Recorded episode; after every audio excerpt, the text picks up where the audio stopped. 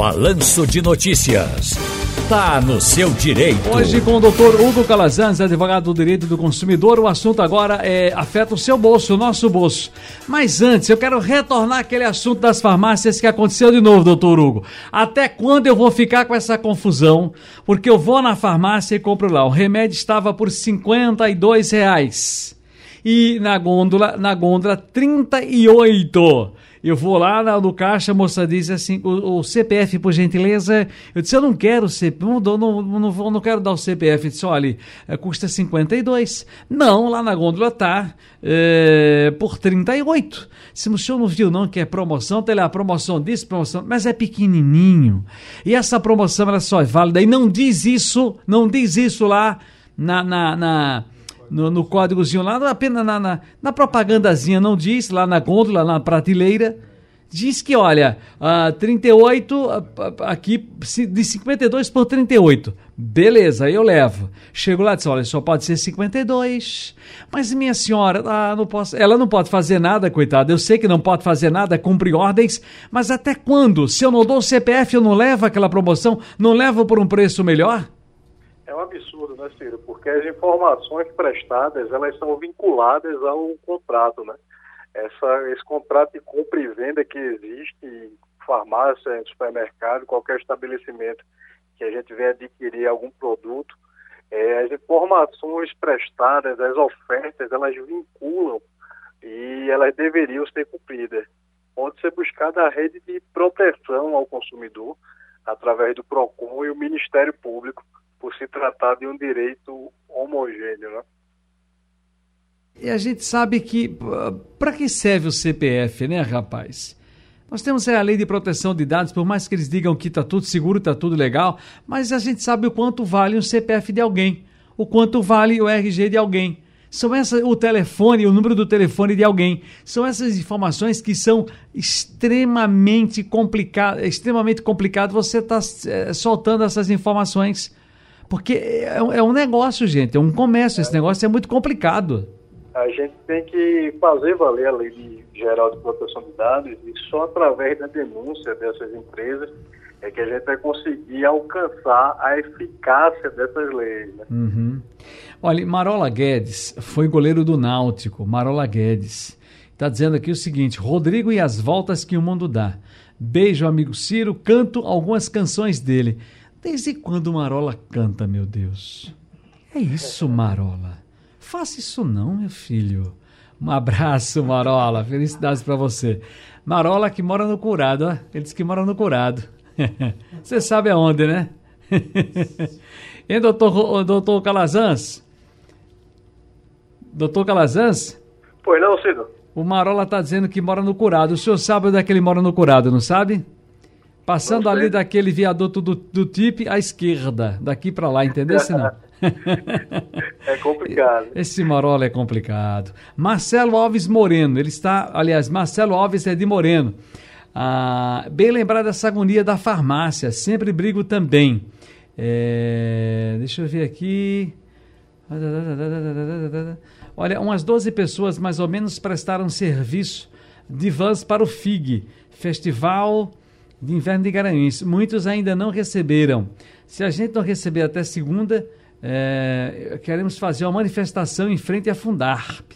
Na terça, se o pagamento não sair, será que a gente poderia contar com o apoio de vocês? Já está contando agora, já estou dizendo que vocês estão mobilizados. São 12 pessoas 12 vans que, eu acredito que são 12 vans que prestaram serviço para o FIG através da Fundarp e que até agora não receberam absolutamente nada. O Marcelo também dizendo aqui que pode acontecer uma manifestação né, esta semana ainda. Bom, o assunto agora que eu repito, afeta também o nosso bolso. Se você faz compras, provavelmente já passou pela seguinte situação: viu um produto com a embalagem igual ou muito semelhante ao que era, mas encontrou ingredientes diferentes ou quantidade menor. O nome disso é reduflação. Que danada é isso, hein? Está sendo feito isso aí, é? Bem, Ciro, reduflação, a gente pegando esse nome que parece ser estranho, né? Mas dá para entender bem, né? É redu de reduzido e o flação de inflação, né? Que a gente está sofrendo bastante. A mistura desse fenômeno traz é, é, reduzir a quantidade do produto ou utilizar ingredientes mais baratos e manter o mesmo preço, Ciro. É isso que nós que, que frequentamos os supermercados estamos sofrendo, né? Aquele leite que não é leite, o café agora também não é café. É, o leite condensado, na verdade, é uma mistura láctea para receitas, né? E isso é o que a gente chama de reduflação.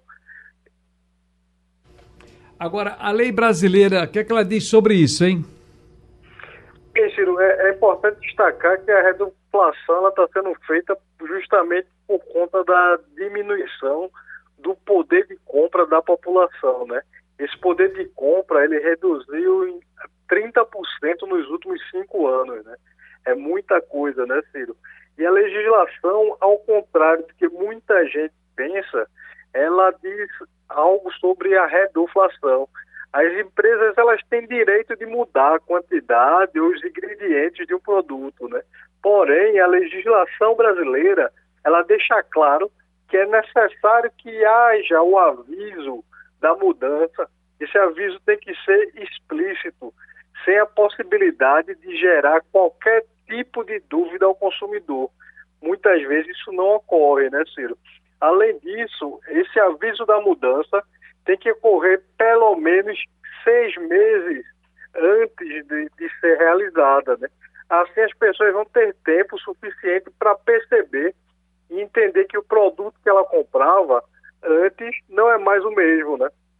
Uhum. Existe a portaria 392, filho, do Ministério da Justiça e Segurança Pública, que justamente traz essas informações e a gente tem que fazer valer o direito, assim como na farmácia, que você acabou de citar o exemplo, nos supermercados a gente tem que denunciar, a gente tem que trazer a rede de proteção do consumidor para atuar e proteger de fato a quem é, é, está sendo lesado, né? Uhum. Agora veja, é, a indústria deve deixar essa informação evidente para o consumidor? Tem que ser claro, Ciro. Um dos, um dos direitos fundamentais do consumidor, um direito básico do consumidor é a informação, né? A informação ela tem que ser clara e precisa o consumidor ele tem que ter aquela informação de maneira nítida e não como muitas marcas estão fazendo e tentando fazer confundir o cliente, induzindo o consumidor a levar aquele produto como se fosse o mesmo. Como uhum. utilizar o leite, por exemplo. Existem misturas lácteas hoje, é, o soro do leite sendo utilizado e as embalagens muito próximas daquelas que a gente estava acostumado, né? Sim. Aí você ali está na, na, no supermercado, na correria, não presta atenção, chega em casa é surpreendido. Eita, não comprei leite, estava mais barato, né? Mas na verdade o que você comprou foi a mistura láctea, né?